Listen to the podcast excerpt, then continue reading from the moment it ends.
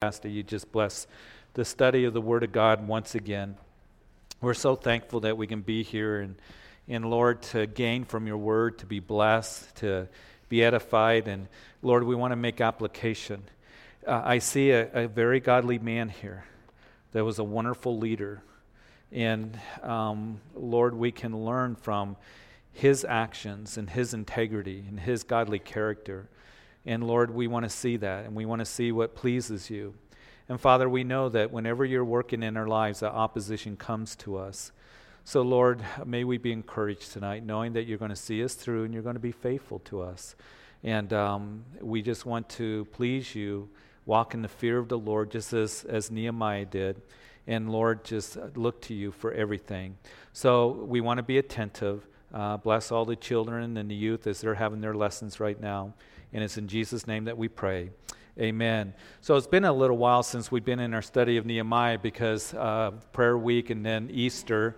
And uh, I just want to remind you where we're at in the book of Nehemiah. Of course, um, it was the children of, of Judah that went off into captivity by the Babylonians.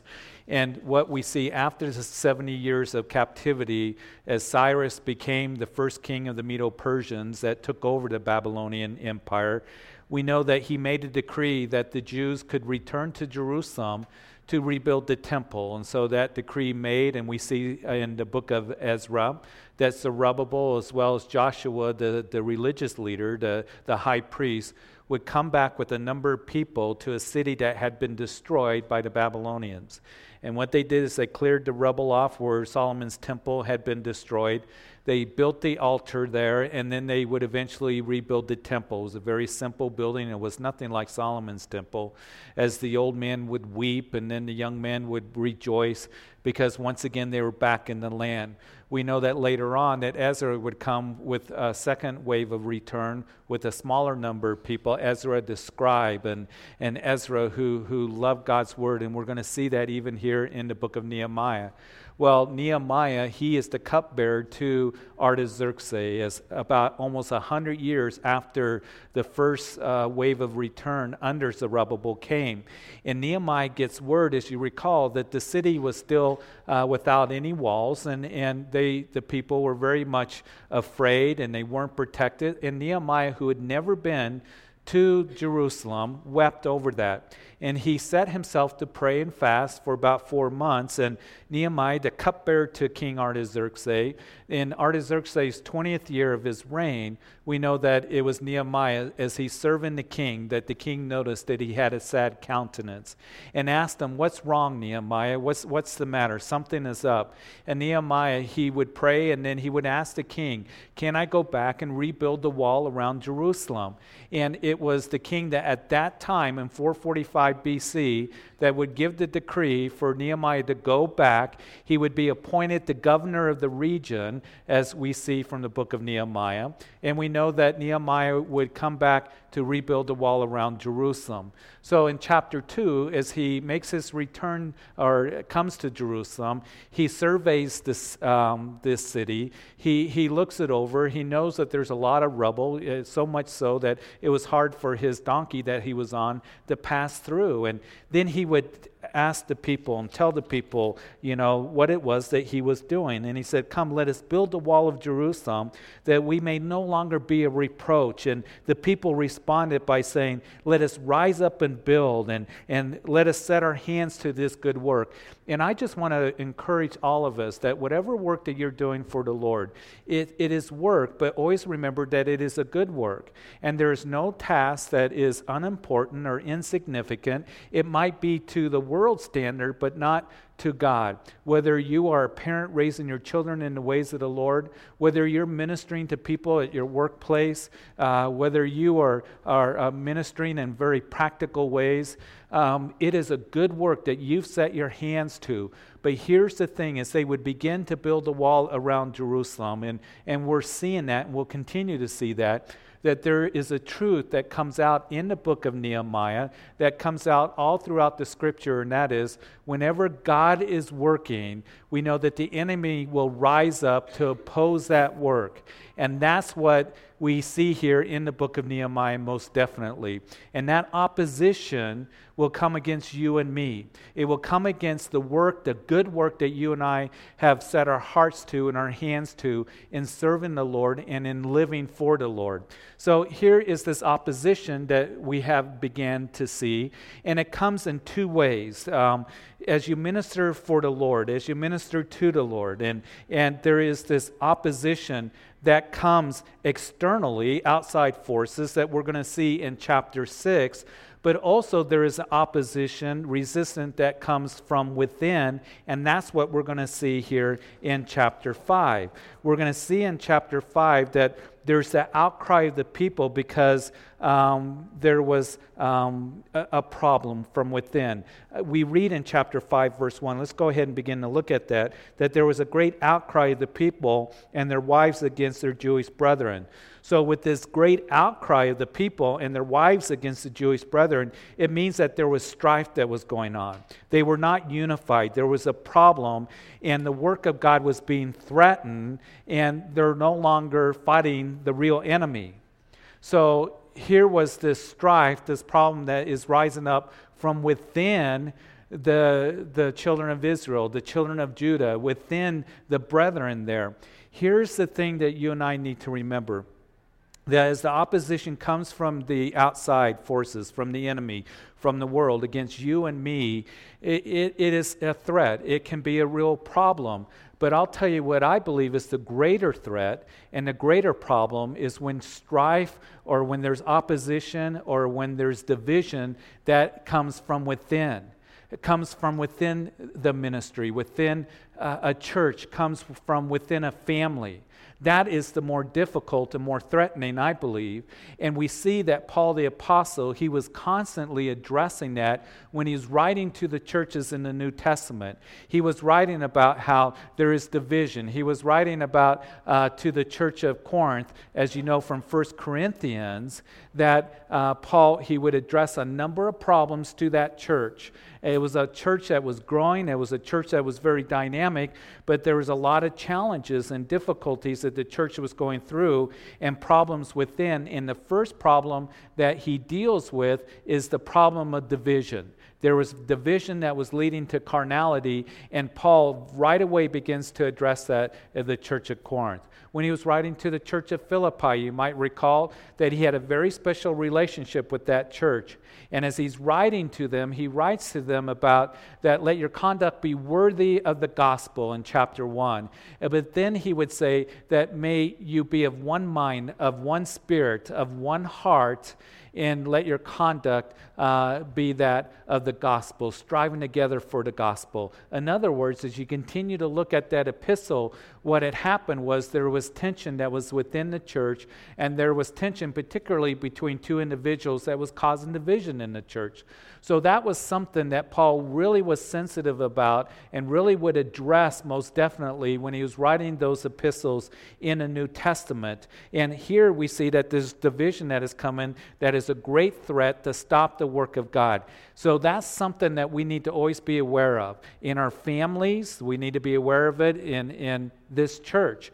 That what Satan will do is try to cause there to be strife and division that rises up from within because he knows that he can be very effective in stopping in what it is that God is doing with us and through us. And it has happened, unfortunately, that there have been ministries and there have been churches that the work of God all of a sudden stops because there's this opposition that comes um, from within, strife that comes from within.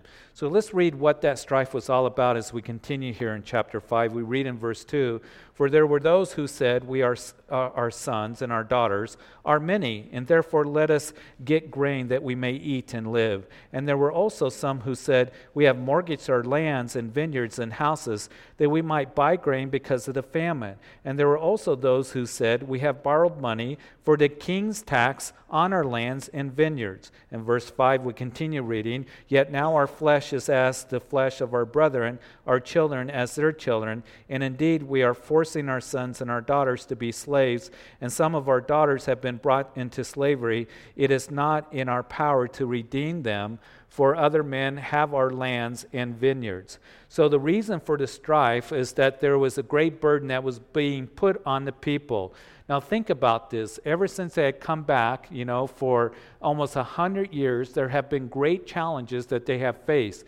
They came back under Zerubbabel and Joshua to a city that was leveled. It was in rubble. It was very difficult. It was a hard journey, very dangerous. Those who had come in and, and, and occupied the land there when the Jews were off into captivity were threatening them. And they were always, you know, coming and, and with these threats and intimidation and all this when they were building the temple, when they were doing the work of the Lord. And that continues even today.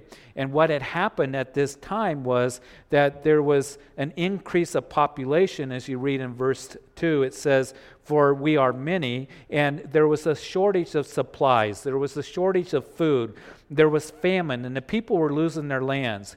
They were selling their homes and, and, and giving up their homes to be able to buy food, and they were being taxed very heavily by the king. And what they had to do in verse 4, it says that they had to borrow money. And it ended up being a great burden. And some of them were, because of this debt, um, they were not only losing their homes, not only losing their vineyards and their lands, because they were in such debt, they couldn't pay those debts back. And we're going to see what the problem was with those debts as we continue on. Um, but we also know that some of them ended up becoming slaves. Now, here's the thing as we're going to see that there was those among their own brethren that were taking advantage of those who were in debt taking advantage of them. Let's go ahead and read in verse 6. And I became very angry when I heard their outcrying these words. After serious thought, I rebuked the nobles and rulers and said to them, Each of you is exacting usury from his brother. So I called a great assembly against them. So what was happening is those who were having to take out a loan, that those who were lending that money were, were you know, guilty of usury, or that is very high interest rates. Um, not just high interest rates, but it, it, was immoral, it was unethical, and usually, usually has the definition of illegal. So the people, not only being taxed by the king, not only was there a shortage of food, they were losing their vineyards, they were losing their lands. They couldn't pay back any debt that they had borrowed because their own brethren that were making those loans were taking advantage of the people. And so Nehemiah hears about it and he's upset about it. But here's the thing also, they were because um, they couldn't pay back their debts, their daughters, their children were going off into slavery. Now, here's one of the things that you might recall before they went off into captivity. When you read those books of 1st and 2nd Kings and 2nd Chronicles, you know that the 10 northern tribes, before they went off into captivity by the Assyrians and then the house of Judah as well uh, down south, that even when they were going through, you know, good times economically, they were guilty, we know, of false worship, weren't they? And the prophets were coming along and always calling them back to true worship, back to worshiping the Lord. Give up your idols. The house of Israel was plunged, you know, right after, you know, Rehoboam, his reign, and, and the nation first split. They were plunged into Baal worship and false worship of every kind. And the house of Judah did a little bit better, but we also know that they were involved in false worship. But also, as you read those uh, books of First and Second Kings and Second Chronicles, and also as you read the books of the prophets, such as Isaiah, particularly in Jeremiah and Ezekiel, what was happening is that the people were taking advantage of each other. That is, that they were looking to see how they could rip somebody off, their brethren, somebody less fortunate, somebody that they could easily, um, you know, uh, you know, rip off in, in their dealings with them. So that was the, one of the problems that was taking place before they went off into captivity. And they go off into captivity and they come back, and all of a sudden they're guilty of the same thing they're guilty of taking advantage of their brethren here. So, as we read in verses 6 and 7, Nehemiah's reaction to this is that he was angry. And I believe that Nehemiah here, that he has a righteous anger. There is a righteous anger, and he has it here. And we know that Jesus, that he would get angry, it was a righteous anger. You recall in Mark chapter 3 that Jesus is in Capernaum And the religious leaders are trying to trap him, trying to trick him, seeing if he'll heal on the Sabbath day. So they set up this trap in the synagogue, and Jesus comes into the synagogue, and they're watching him, the religious leaders, to see if he'll heal on the Sabbath day. And there was a man that was in the back with a withered hand. And it says that Jesus told that man to stand up, he's going to heal him.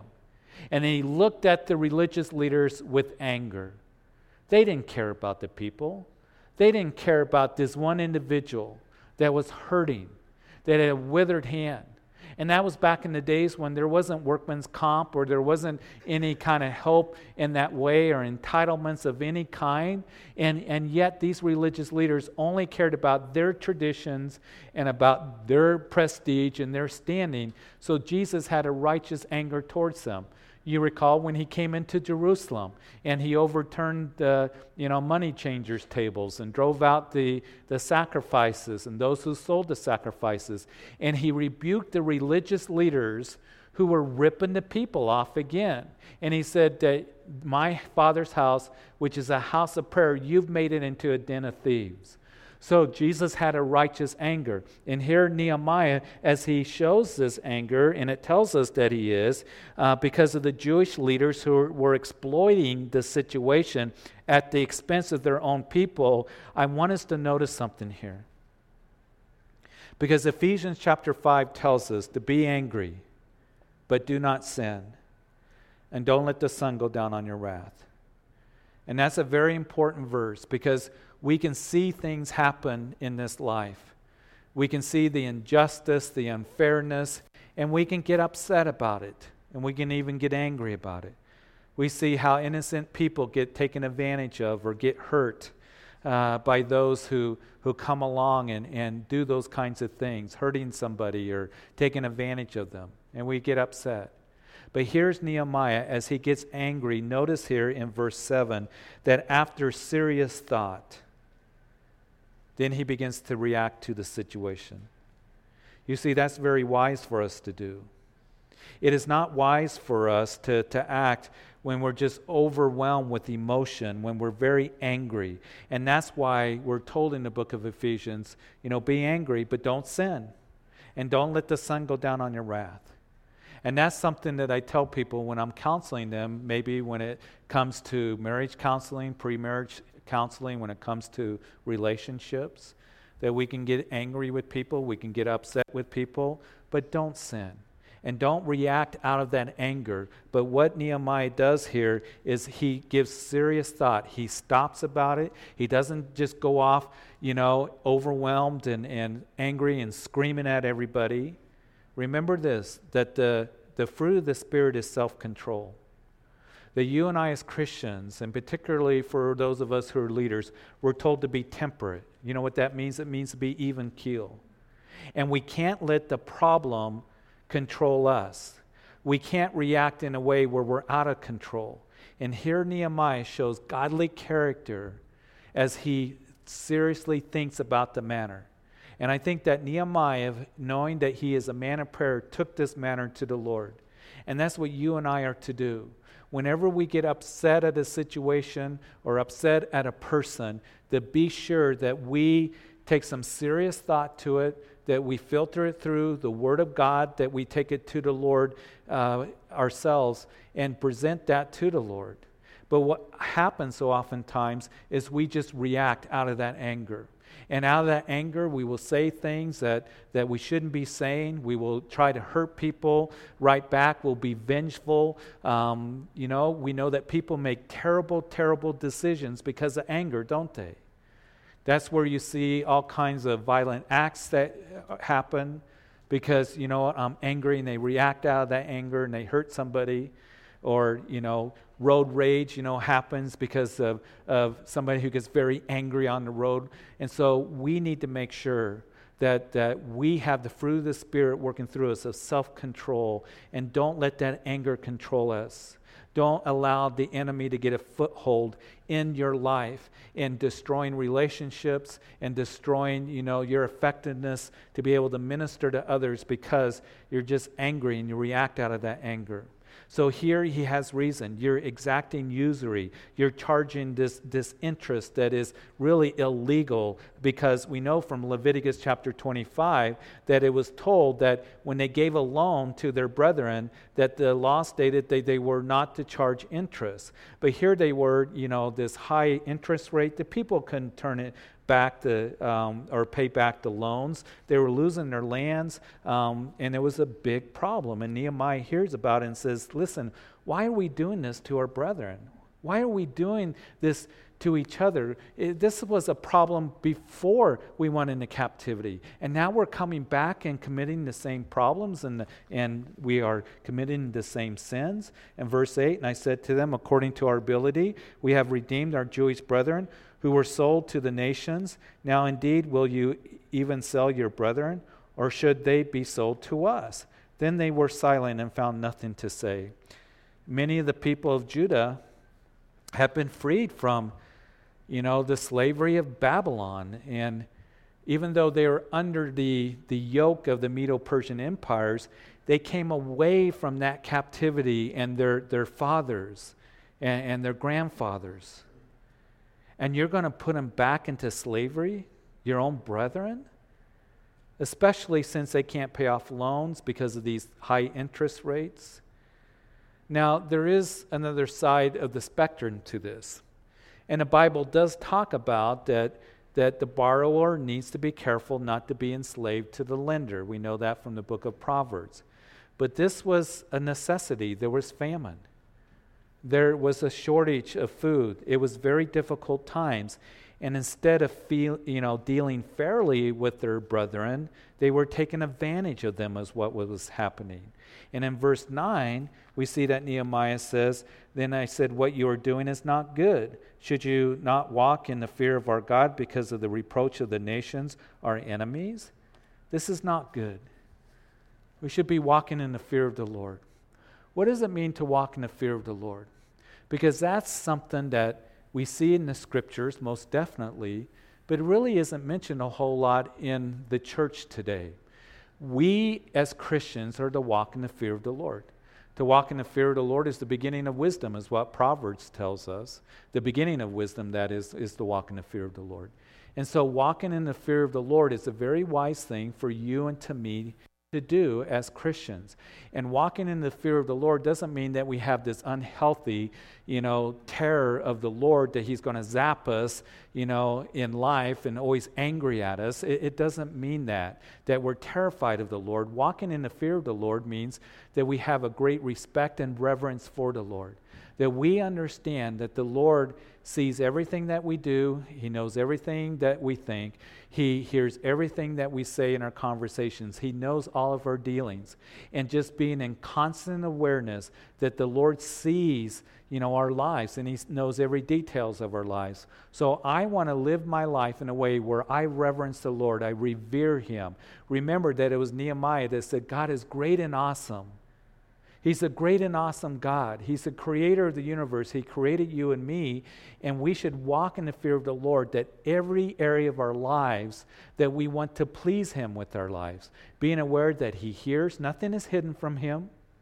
Nothing at all in our actions, our business dealings, in what we say. And one of the ways that is very easy, and I know that you probably have heard this before. Matter of fact, I heard one of the guys on Grace FM say this just the other day.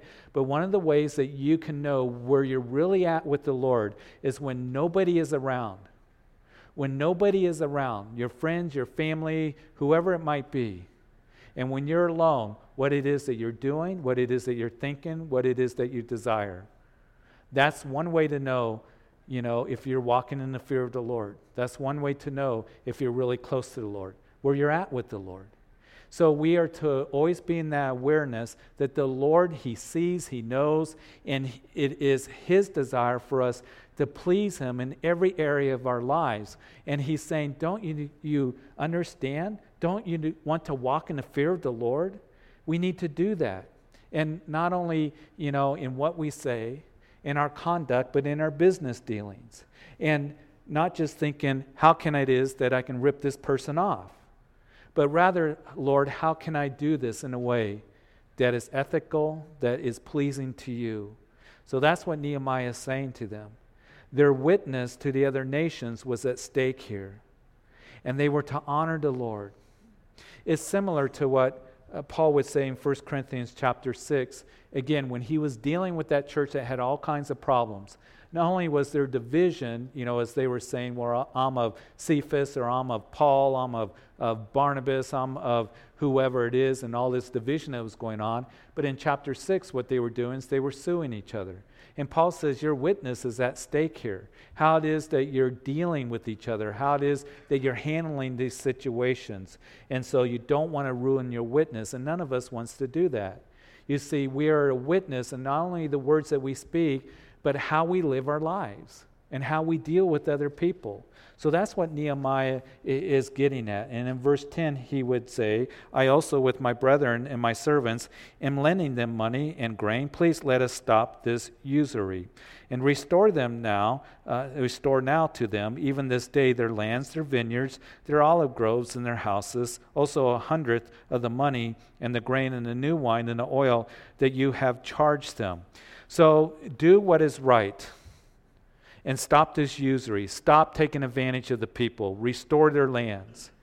And you see, when we're walking in the ways of the Lord and in the fear of the Lord, we're going to do what is right in the sight of the Lord, aren't we? It reminds me of in Luke chapter 19, Jesus making his way to Jerusalem. And when he's in Jericho, there is Zacchaeus. He's a tax collector. You know Zacchaeus. Remember the, the song that perhaps some of you sang when you were in children's you know, ministry or Sunday school years ago? That Zacchaeus, a wee little man, he's up in a tree and he wants to see Jesus. And Jesus said, Zacchaeus, I'm coming over to your house today. Zacchaeus was a tax collector. And you see, tax collectors were hated. One of Jesus' disciples was a tax collector. We know that. It was Levi. Jesus would change his name to Matthew. So, Matthew, being a tax collector, was probably one of the most least likely guys to be a disciple of Jesus. Zacchaeus, he was a tax collector. And the people of Israel hated the tax collectors because even though the Romans would use the Jews to t- collect taxes, they would take advantage of the people. And the way that they did it 2,000 years ago is Rome would give them a quota. They would have tax stations, just as it was Matthew that was there at Capernaum. And there at Capernaum, you can go, and if you go with us to Israel, what we will do is we will show you an ancient road part of it that's 2,000 years ago, old, that was a major roadway that people would pass through. And so a lot of people passing through there, and Matthew had his tax collecting table somewhere there at the gate of, of Capernaum, there along close to that road, and he would tax the people. And he had a certain quota that nobody knew about, and anything that he raised above that quota for Rome, he got to keep himself. So tax collectors usually were very wealthy. And they were wealthy because they took advantage of the people. They collected more taxes than what their quotas was, and they were able to use the Roman soldiers to kind of, you know, shake somebody down. Hey, you need to pay more taxes. You, you need to give up more money. And so the people didn't like it, especially if they were Jewish, because you're being a traitor and you are working for Rome, who's got us in, you know, occupation. We're under the Roman yoke. So here's Zacchaeus up in a tree, and Jesus points to him and says, I'm coming over to your house today, Zacchaeus. And Zacchaeus got saved. And he gave his heart to the Lord. And he would repent. And it says there in Luke chapter 19 that he restored four times. If I've done anything wrong, he, he would say. I, want to restore four times. It, that was according to the law, according to the book of Exodus, chapter 22 and he no longer was going to rip the people off. We know in Luke chapter 3 that when John the Baptist was there at the river and he was baptizing people, that the tax collectors came along and said, What must we do? And John the Baptist said, Don't collect any more than what is appointed to you. As I've mentioned to you, not only do we speak the gospel, you see, we live the gospel. And here's the thing this is very important, and I know that you know this. But we need to be reminded of it always, don't we? That if we are ones that we're living an inconsistent life in the things that we say, there's compromise that is not pleasing to the Lord, that is worldly, that is carnal in how we speak, in our behavior, in our conduct, in our business dealings, it affects our witness to others. And you can say that you're a Christian, but it's a terrible witness when we turn around then in our actions contradict what it is that we're saying that, oh, I'm a Christian, I believe in God, and yet we will act like the world or we will talk like the world. And not only do we, you know, do we, you know, talk to and tell people about the gospel, we live the gospel. We are to live it. And I believe that is even a stronger witness at times because usually people are, not going to always be receptive to you until they start to trust you. They start to, to watch you and see that there's something different about you. Yes, there are times where we can go and share somebody that we don't know the gospel and they'll receive it, and it's a wonderful work of God. I'm not saying that that never happens, but usually you know how it works. You know how it works. That that person at work or that neighbor, or that family member as they watch you and they see that you have true freedom and liberty and joy and peace in Christ and you're living for Him, they look at that and see that you have the wisdom of God and that truly you're a new creation in Christ by your behavior and by the way you live your life. That is a powerful witness to them.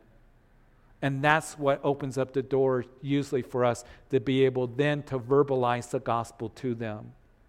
So here was Nehemiah reminding them hey, do what's right, live the gospel. It grieves me so much to see church leaders, evangelists, or pastors that are ripping the people off, that are taking advantage of them by teaching them a, a false doctrine, a prosperity gospel you know, telling them to plant their seed faith and you'll get a hundredfold, and, and seeing them become very wealthy and prosperous because of that. Living in exuberant, you know, wealthy homes, you know, just uh, in luxury and in boasting about it not teaching the gospel, not teaching the word of God, but just always seeing what it is that they can get, always fleecing the people rather than feeding the people. And it grieves me when I see that. And there's a whole bunch of that that goes on, particularly as you watch Christian TV. I'm not saying all of Christian TV is that, but a lot of it is. It grieves me when there are Christians that don't deal honestly and with godly integrity in their lives and their business dealings, that won't pay their bills and have no intention, that won't pay money to others that they owe, that won't pay for the work that was done. And it grieves me when I hear that. We need to do our business dealings and deal with others in a way that pleases the Lord, in honesty and in godly integrity. And I pray that that's all of us, being an incredible witness to others, you know, of, of that we are different than the world and that we don't take advantage of others. So here is um, these guys that are told as he says, listen, you know what? Stop this. Stop what you're doing. Um, stop this usury. And if there's anything in our lives, any carnality or sin in the way that we deal with others that is not right, taking advantage of others, even in the smallest of compromise, we need to stop and walk in the fear of the Lord. And he goes on to say, as we read in verse 10, I also, with my brethren and my servants, am lending them money and grain. Let us stop this usury, restore them even their lands, as we just mentioned. And then in verse 12, so they said, We will restore it and will require nothing from them. We will do as you say. Then I called the priests and required an oath from them. They, did, they would do according to the promise. And then I shook out the fold of my garment, verse 13, and I said, So may God shake out each man from his house and from his property who does not perform this promise. Even thus may he be shaken out and emptied. And all the assembly said, Amen, and praise the Lord. Then the people did according to this promise. And so they repent. And repentance means action. It's not just talking about it, Not just saying, okay, I'll do what's right, but actually they said, okay, we're going to return the property, we're going to do what's right, and they take an oath here. They make a promise, and they say amen to it. You know what's wonderful about being a Christian is we get to do what's right. One of the things that we're going to see on Sunday is we've been talking in the book of Galatians, and many of you have said how you've been touched by the book of Galatians, that we are justified by faith in Jesus Christ alone, that the law doesn't justify us. And yet, what we're going to see in chapters 5 and 6 is what does it mean to live in that grace? It doesn't mean that we just get to do whatever it is that we want to do in pleasing our flesh. It means that we are free. We are free from the law. We are free from, you know, being under the law, and that we are free to live not for ourselves, not to, to please ourselves, not to do what it, we think is right in our own eyes. We're free to live for the Lord. So that's what we're going to look at. Living in grace means that I get to do what is right. And isn't it wonderful as a Christian that you and I, that we get to show brotherly love to others, to each other? which is a powerful thing, and to do what is right, you know, in life, and treating others fairly, and dealing with them, and, and how we talk with others. It's a privilege and it's a blessing that you and I get to have as we grow in God's Word and grow in His wisdom. Do you understand what I'm saying? We don't have to, to try to manipulate and, and hurt people and, and rip people off. I mean, who wants to live a life like that? There are people that want to do that, but never, never as a Christian. We get to do what is right in the sight of the Lord. And we get to do that because we love the Lord and then he's put that love in us for others. And so here they repent and take this oath, and there was accountability that was here. In verse 14, moreover, from the time that I was appointed to be their governor in the land of Judah from the 20th year until the 32nd year of King Artaxerxes, 12 years, neither I nor my brothers ate the governor's provisions. But the former governors who were before me laid burdens on the people and took from them bread and wine, besides 40 shekel of silver. Yes, even their servants bore rule over the people, but I did not do so because of the fear of God. And indeed, I also counted, uh, continued, that is, the work on this wall, and we did not buy any land. All my servants were gathered there for the work. And at my table there were 150 Jews and rulers, besides those who came to us from the nations around us. Now that which was prepared daily was one ox, six choice sheep. Also fowl was prepared for me, and once every ten days, an abundance of all kinds of wine. Yet in spite of this, I did not demand the governor's provision, because the bondage was very heavy on this people. Remember me, my God, for good, according to all that I have done for this people. Nehemiah he was the governor for these 12 years, and he had this provision. And he said, I'm not going to take the provision. I mean, an ox a day and, and six choice sheep. And Nehemiah and the leadership here show such a great example to the people. For those 12 years, he said, I'm not going to take advantage of the people because even though he was the governor, even though there was that provision that he could have legally taken, he said, I'm not going to do it because it's too much of a burden on the people. And I'm going to continue to help build the wall, do the work of the ministry, and I am going to give up that provision because I don't want to be a burden to the people. And he led by example. And then he says, Lord, remember me for the good that I've done to this people. And the Lord, I'm sure you know, is rewarding Nehemiah greatly in eternity because of a man of great integrity and godly character and had a love for the people. He did what was right because he, as he says, walked in the fear of the Lord. It reminds me so much of Paul the Apostle. You know, Paul the Apostle, that is, he would write to the churches, I wasn't a burden to you.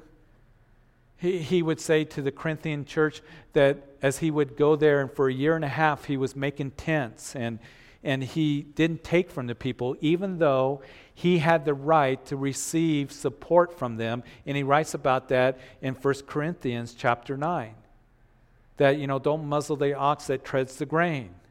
But he chose not to do that because he wanted to make sure that the gospel went out.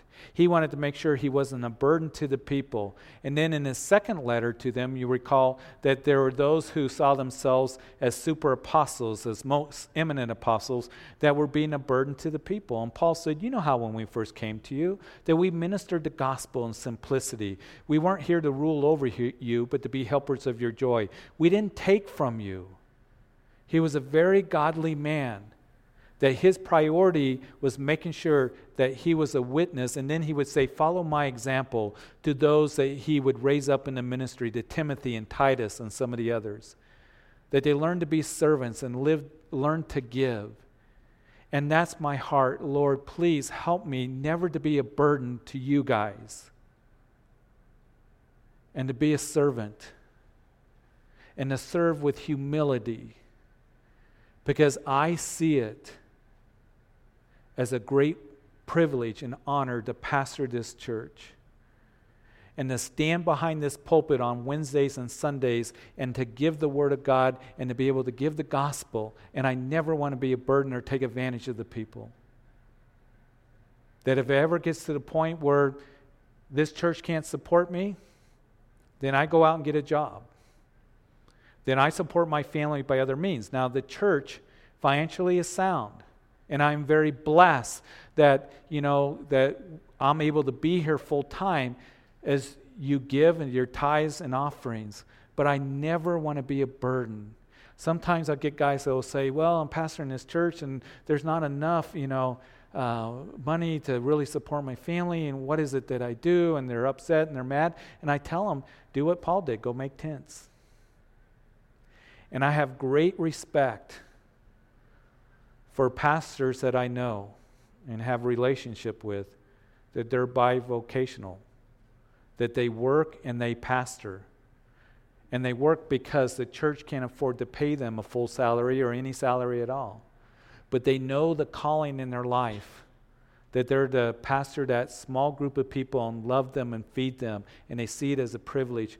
And you know what? I see it as just a wonderful, wonderful thing. I got great respect for guys who are faithful to their ministries that do that. Don't ever look down on anybody who's pastoring a church and he has to go and work and make tents and think, well, that church is just small, they're insignificant. What he is doing is honorable before the Lord. And I appreciate guys that are willing to do that rather than to manipulate and try to be a burden to the people. I want to be able to bless you and to be a helper of your joy.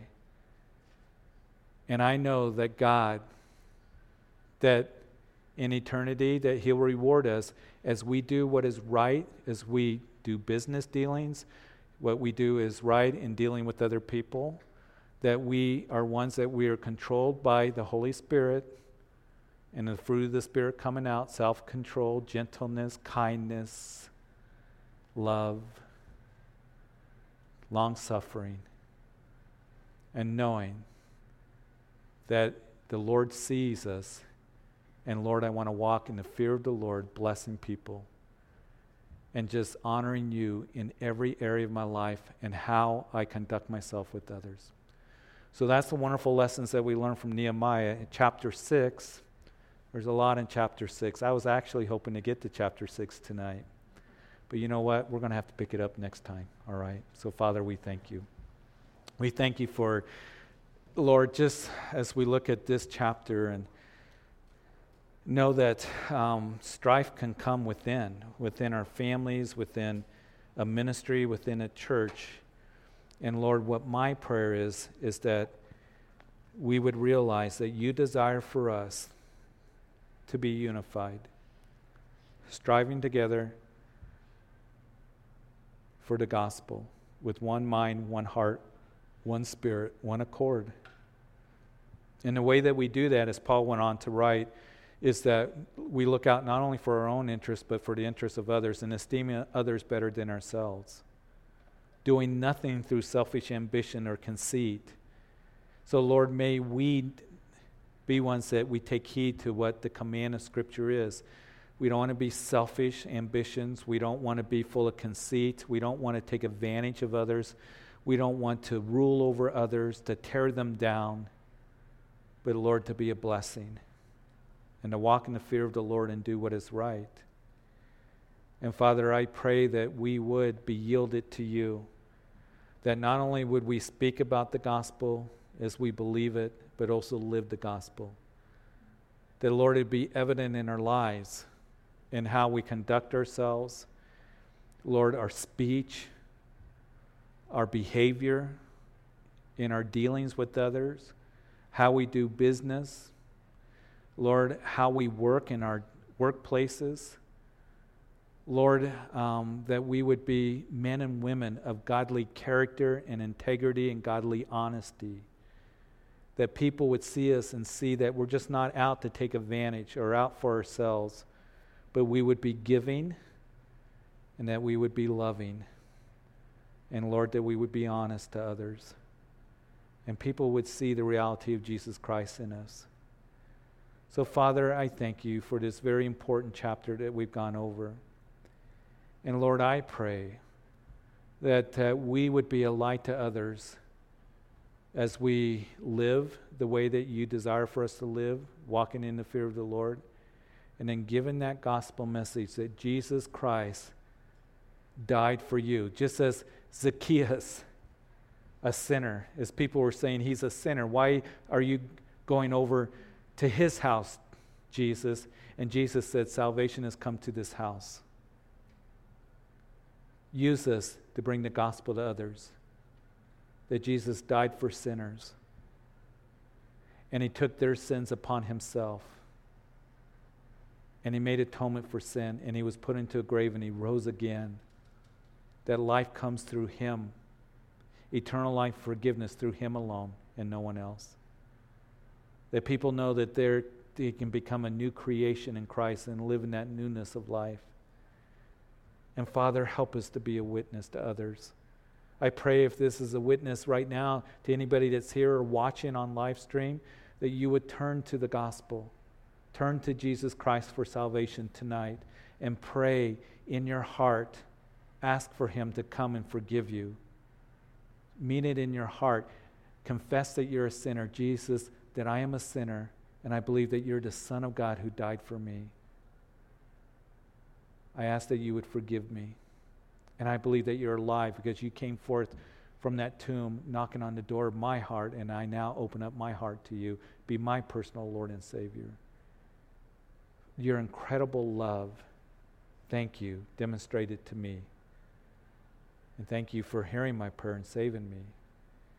And Father, I pray that we would be bold and be able to share the greatest news, the good news, the gospel of Jesus Christ, the gospel of grace. Lord, I thank you for the work that you've done in our hearts here tonight. And Lord, take everyone home safely. Lord, help us to have hearts of thanksgiving and gratitude for your incredible blessings in our lives. And it's in Jesus' name that we pray, and all of God's people said, Amen.